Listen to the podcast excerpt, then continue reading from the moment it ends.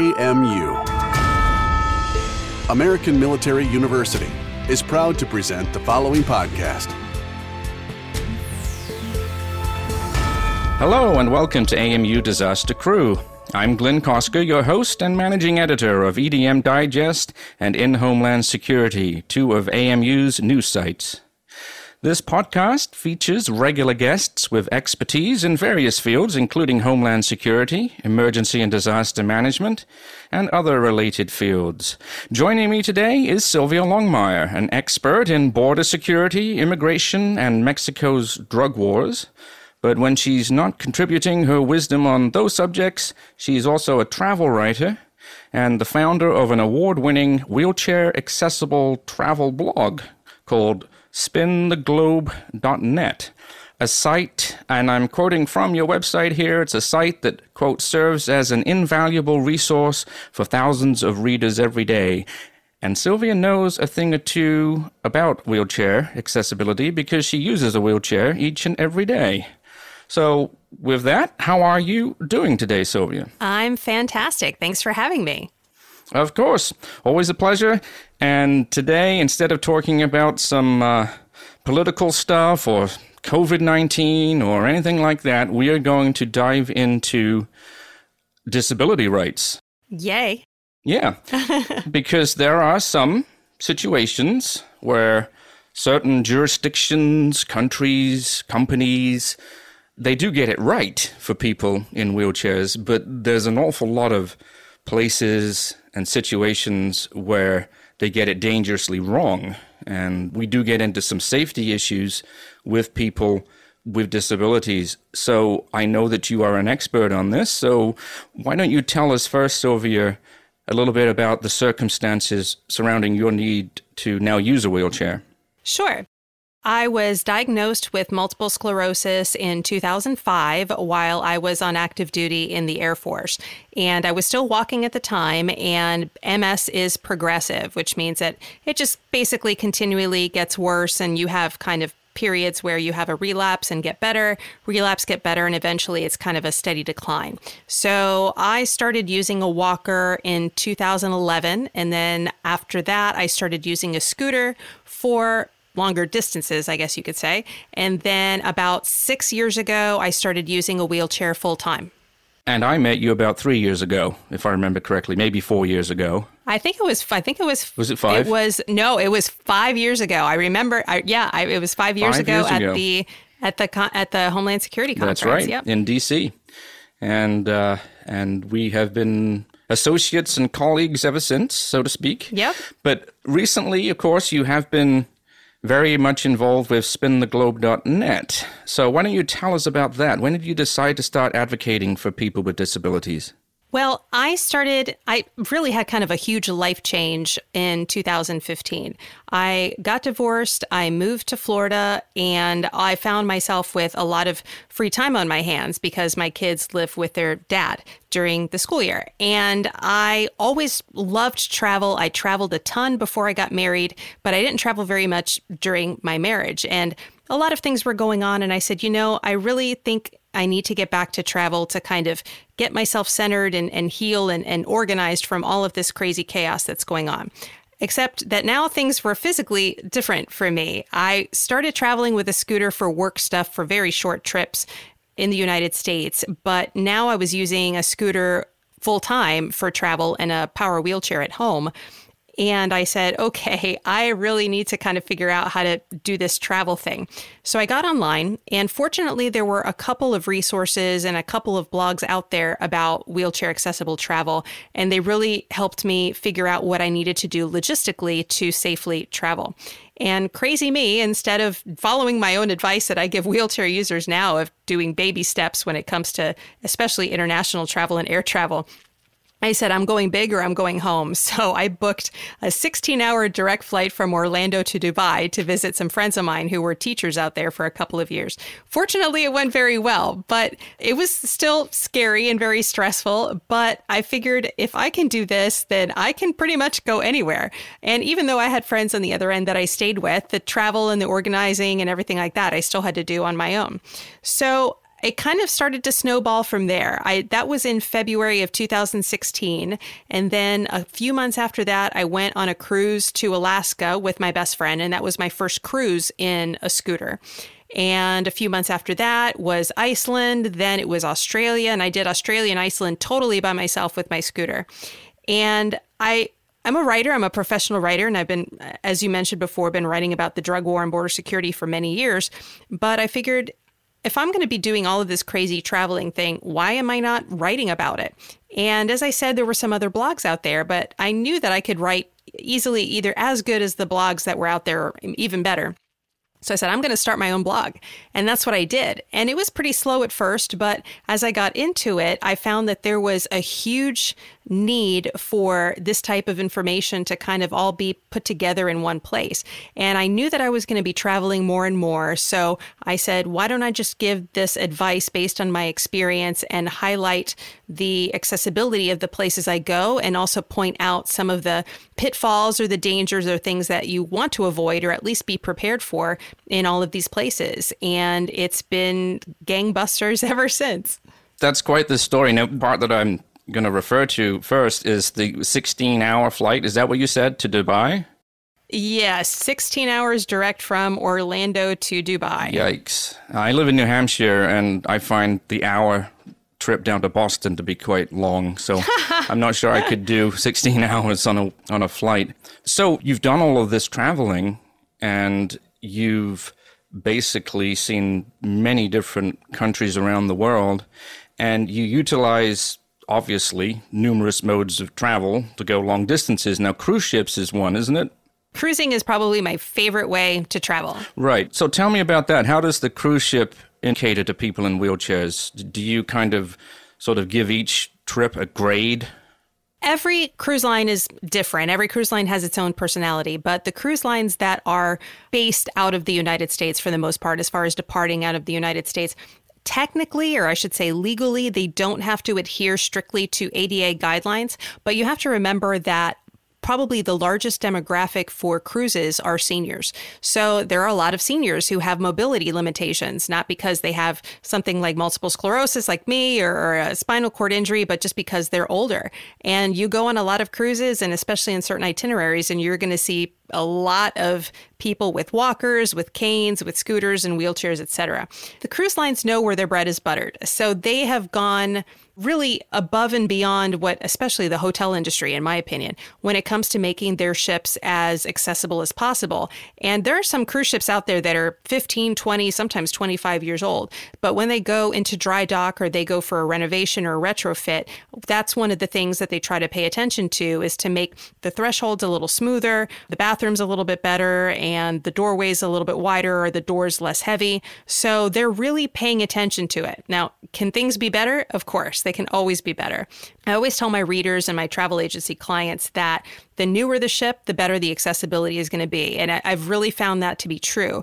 So on the really big ships and the new ships, you'll see things like pool lifts by the pools to help wheelchair users get in and out of the pool, and in some cases, in and out of the jacuzzis. You will have no touch sliding glass doors that have motion sensors and doors to get into the public bathrooms that are motion censored. So it's really gotten a lot better. Now, you mentioned the pools. My son is in youth hockey, so I've seen lots of hotels around the country, travel youth hockey, that is. So a lot of the pools I see, they don't have those chair lifts. So is that a mandatory thing in the United States, or should it be? It's funny that you mention that because that is one of the biggest sources of controversy when it comes to enforcing the Americans with Disabilities Act and the controversy over these drive by lawsuits. So the ADA says that a pool has to have a pool lift if it's a public accommodation. So a hotel would qualify. Now, the vast majority of hotels don't have them because nobody's complained. Now, if I were to go to a, a hotel and let's say that I'm a business person and I'm staying at this hotel once a month or twice a month that I'm regularly going there and I would like to take part in pool activities and there's no pool lift. I can send a letter or I can speak to the hotel management and say, hey, the ADA says that you really need to have a pool lift here and you should put one in or I'm going to sue you under the ADA. Legally, they have to put one in. Now, if there's a hotel that doesn't have one, it's probably because nobody's complained about it or filed a lawsuit. But now you have these attorneys who are conducting what they call drive by lawsuits, and pool lifts are one of the main ways that they file these lawsuits because you don't even have to stay at the hotel to see that the pool doesn't have one. They won't even say anything. They won't even stay at the hotel and they'll file this lawsuit to get the pool to put one in. And these are done in states that actually provide monetary awards to the attorneys or to the person filing the lawsuit. And I think there's only two states that do that. It's really a controversial thing. So, legally, yes, the pools need to have one, but you'll find that most pools don't have them. And that's largely because nobody's complained or, or filed a suit to get one put in. It seems like, I mean, I've thought about complaining myself, and I'm not in a wheelchair. I think it's ludicrous, to be honest, that you go to a hotel and there's a ramp that's there for wheelchairs, and there's, you know, obviously the elevators are all very, they cater to ADA. So this swimming pool that's, you know, right next to the elevators a lot of the time, it just seems a bit strange that they wouldn't do it. I suppose the brand new hotels that are going up, they have them. It's the older ones that I've been to, perhaps, that it wasn't a rule to put one in, so they didn't bother. But let me ask you another question. Swimming pools are one thing, but some of the places that you must have been to, are there any jurisdictions, places that are safer than others or more dangerous than others for somebody getting around in a wheelchair? When you're talking about public spaces and safety, the number one thing that comes to my mind, especially for manual wheelchair users, and I, I, don't use a manual chair, but I have tons of friends who do, and I do have one as a backup, is sidewalks, sidewalks and cobblestones.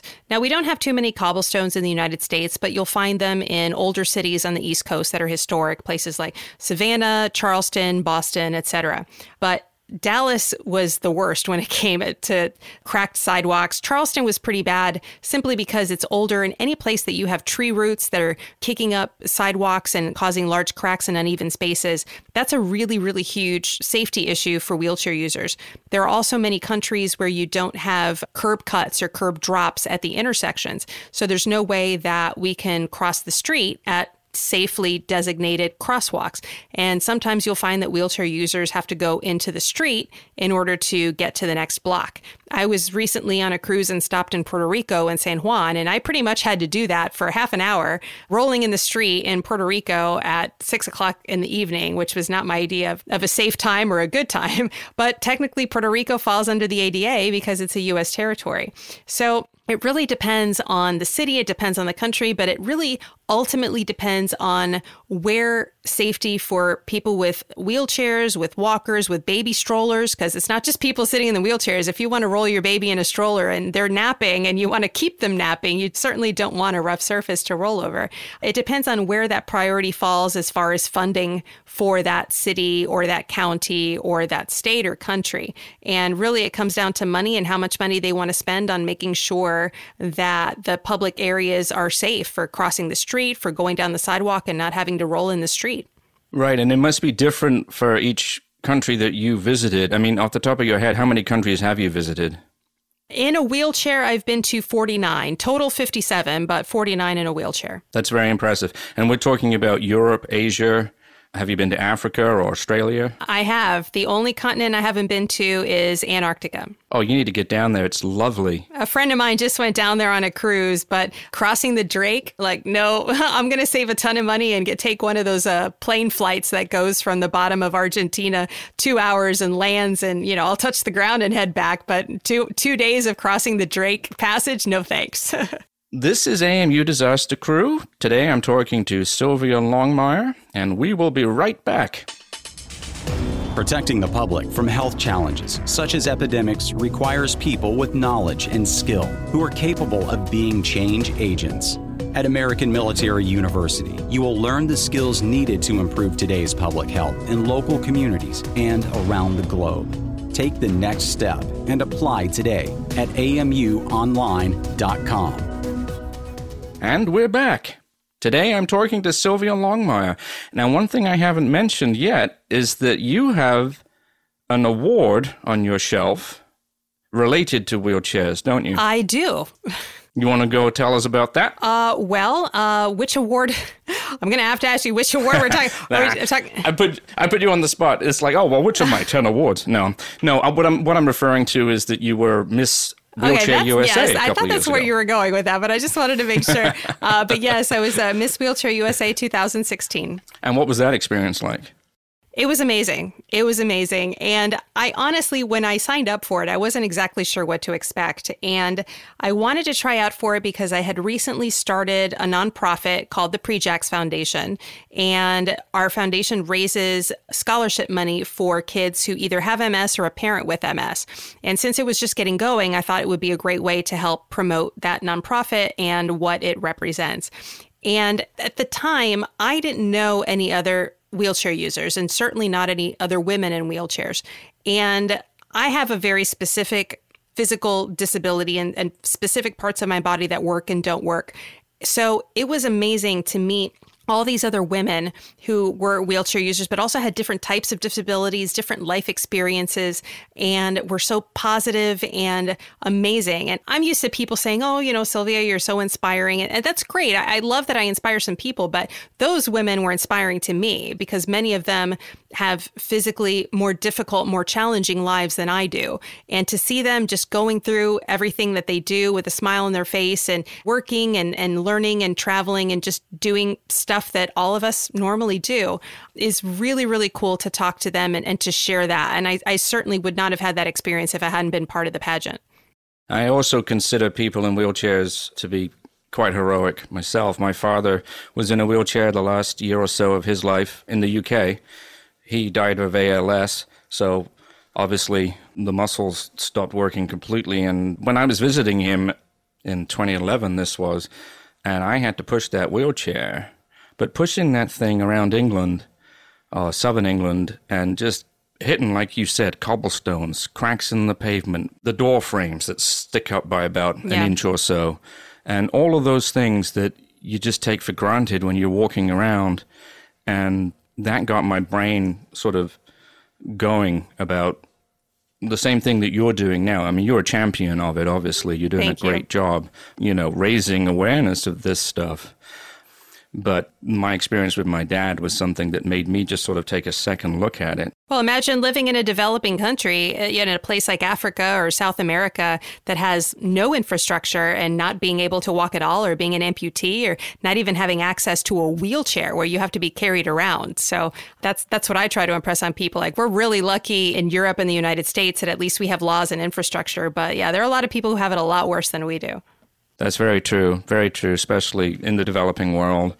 But the US, of course, until they enacted all of the laws and such, it was a lot like that. So, do you think we're there yet in the US? Do you think at the federal level they've brought all of the safety and accessibility standards up to, you know, 100% acceptable yet? No, we've come a long way. We have. And it's rough emotionally just to think that we even needed legislation for that to happen in the first place. But that's the history of so many countries that we need civil rights laws and accessibility laws and things like that for people to understand that we deserve equality and we deserve equal access, not just in the eyes of the law, but in the eyes of society. So, we were just talking about this before the podcast started, but the uh, Americans with Disabilities Act was signed 30 years ago. And all of us in wheelchairs kind of reflect on the last 30 years and what our life experiences have been like because of the ADA. And we're very grateful for it. Most of us are extremely grateful for the ADA and what that's allowed us to do and to allowed us to have a mechanism for which to complain and, and through which to make things better. But maybe in the travel business, I see it more than other people. And I've spent over 300 nights in the last five years in hotel rooms around the world. And in the United States, we were talking about new construction earlier, and I've stayed in hotels that were brand spanking new. And I couldn't shower in the bathroom because the bathroom wasn't even remotely ADA accessible because they put the fold down bench in the shower directly across from the shower controls. So once I sit down, there's no way that I can reach the shower head or reach the controls to turn on the water. That's just very, very surprising. I mean, a brand, That's a fundamental thing, right? You know, a brand new hotel. brand new hotel. Well, then they, they need to get people in wheelchairs on their design team. Your lips to God's ears, but they don't because it's not required and it costs money. So people just read the architects and the designers just read the ADA and they said, all right, this needs to be however many inches up off the ground and these many inches, and the grab bar needs to go here and there. But they do that and then they stop and they never go the extra mile to pay a few dollars for an actual wheelchair user to roll through and say, yeah, this is working great, or no, this is not working great. Um, so, yeah, I would say probably 50% of the hotels that I stay in in the United States where we have the ADA have uh, of gross violations. And maybe 5% of the ones I stay in are fully compliant, where I'm like, this is amazing. I'm super comfortable. I'm super safe. But I could probably find an ADA violation in, almost every hotel room in the United States. So 5% of what you deem safe.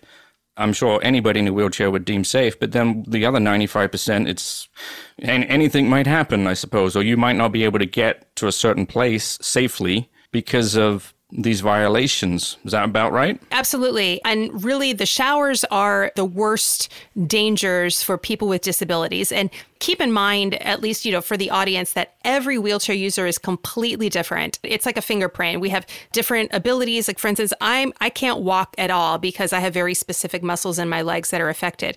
But I can grab on to a grab bar and I can stand myself up for a few seconds, which allows me to travel by myself. So I can transfer to the bed, I can grab onto a grab bar and transfer to the toilet, and the same thing for transferring to a fold down bench in a shower. However, if that fold down bench is not properly secured to the wall, if the screws are loose, if you have a grab bar that is not secured properly or is not in the right place, I could fall, I could slip. I've had lots of friends who have had their tailbones broken or legs broken or, or different things because the equipment or the benches or grab bars or whatever are not properly placed in total violation. And it's not just about getting sued for it's in the wrong place, it's about people going to the hospital and possibly dying because of the violations and things are not where they're supposed to be. That's it's just a sad state of affairs, in my opinion. I mean, we had a president that was in a wheelchair. For you know, obviously we did Roosevelt. He did FDR did not advertise it as such, but you would think that with a legacy or a history like that, that you know, over the last seventy years or whatever it's been, they might have had some sort of proactive laws or you're telling me that what it sounds like is it's all reactive. You go somewhere and there's something that's not safe for a person in a wheelchair, then you have to go say, This is it. This place right here, you're an ADA violation.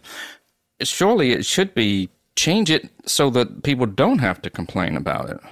Well, unfortunately, we're in a situation where many members of Congress and the president want to make the ADA more business friendly because they feel that there are too many frivolous lawsuits against businesses or when wheelchair users file lawsuits against businesses that it's hurting them financially and could put them out of business in order to make the corrections or the modifications to make a place wheelchair accessible. So not only are our situations not getting any better, but in some cases, our rights, uh, some people want to strip away the rights that we have to enforce the ADA. There are no, and what you say about being reactive, there are no audits, there's no method for inspection at all. It is up to the wheelchair user or the person with a disability to enforce the ADA, and the only way we can do that is by filing a lawsuit. So if you have uh, parking spaces are the worst. Parking spaces, they have to comply with the state regulations for what the sign looks like, what the width is, and the painting and the signage and everything.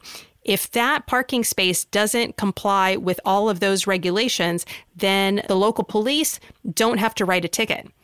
And if it's not in compliance, then the person driving the car, the person in the wheelchair, has to file an ADA lawsuit against whoever owns that property or that retail business or whatever it is. So that's why you're not getting more tickets because the cops say, well, it's not an enforceable parking space, so we don't have to write a ticket. So it's, it's reactive all the way. And the companies aren't going to shell out the money. They'd rather just wait for somebody to sue them because nobody complains. And that's one of the worst things that makes me the most angry is when I go to a manager and say, hey, I can't take a shower because this is in violation, or can you help me out here because this is in violation? And the first one of the first things they'll say to me is, well, nobody's ever complained about it before. Mm-hmm. Yeah.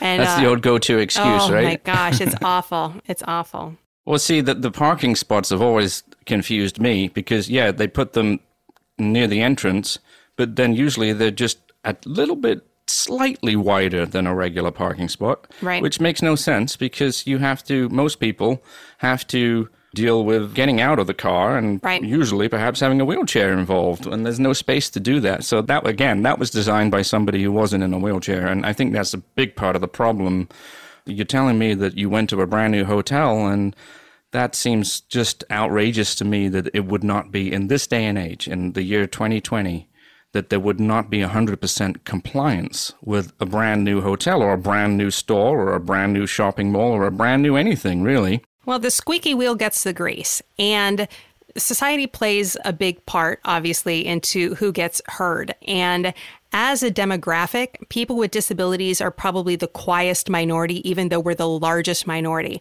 I believe the last Pew Research data that came out for 2018 or 2019 is that 23% of Americans have some sort of disability, whether it's mental, physical, you know, intellectual, whatever the case might be.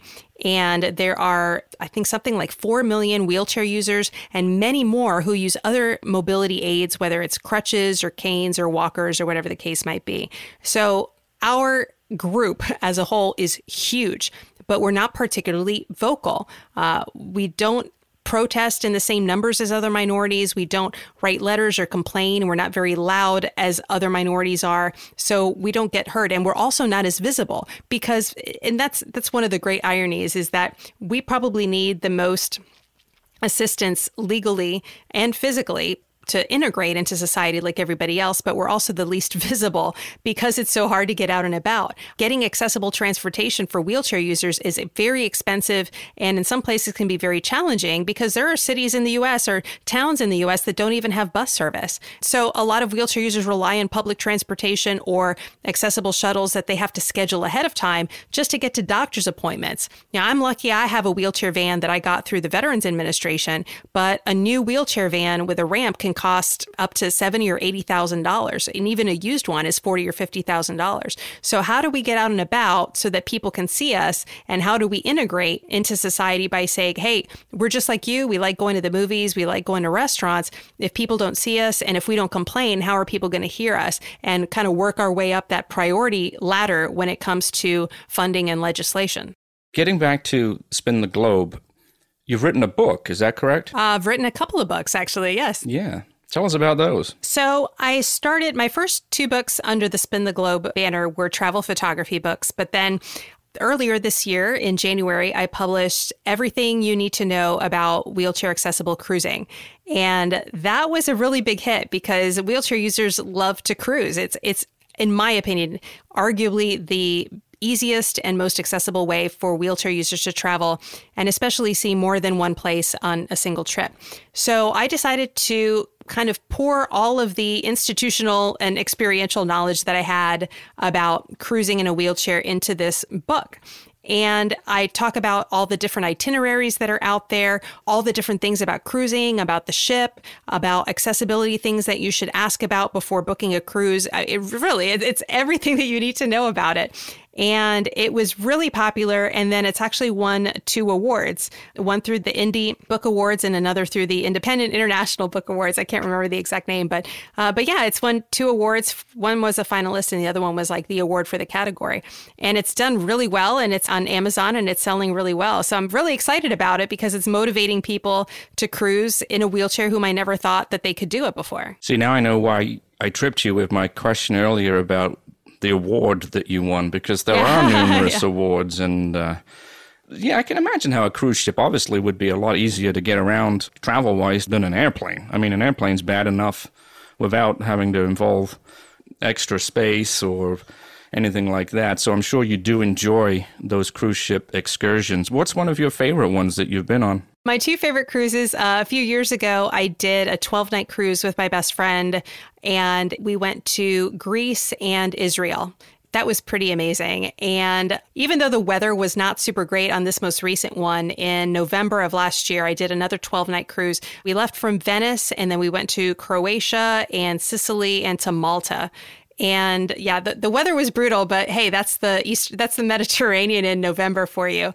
But Croatia, particularly Split, was amazing. I had never been to Venice, and I was really intimidated about going to Venice because, you know, bridges and wheelchairs don't necessarily mesh, especially when there's so many steps. But I was able to find a guide, and Venice is now one of my favorite cities in the world. And Malta, like, I am totally and completely and utterly in love with Malta. It was so amazing. If you were going to have one last thing to say here about what's the biggest thing that could be done to make America safer for people in wheelchairs, what would you say that was? I would say to make sure that you understand that we deserve equal access to everything because we're people just like everyone else. And just like a non disabled person would expect things to be properly attached and safe for them to use, whether it's a chair at a restaurant or a bed in a hotel room, you know, sometimes we need things that are a little bit different, but we deserve the same access to safety and to have a safe and comfortable hotel stay or theme park visit or restaurant visit, the, the same as everyone else. I 100% agree, and hopefully we will get there in the coming decade or so. It's been a pleasure, Sylvia. Likewise. You're one of our favorite guests, one of my favorite guests, Thank always. You. And I'm sure you'll be back with us talking about different things, of course. We still have to get into the. Uh, the Mexican drug wars and border security some more and all that other stuff. But today we've been talking about the safety hazards that are out there for people with disabilities. Sylvia's website again is spintheglobe.net and it is spelt the way it sounds. There's no funny spelling or anything. It's spintheglobe, all one word, .net. You can see some of the pictures of Sylvia on some of the cruises and excursions that she's described in this podcast. So, Sylvia, until next time, be safe. Thank you. You as well. Thank you. So, this has been AMU Disaster Crew. Join us next time for another episode. Until then, stay safe. For more information about our university, visit us at amuonline.com. Thank you for listening. AMU, American Military University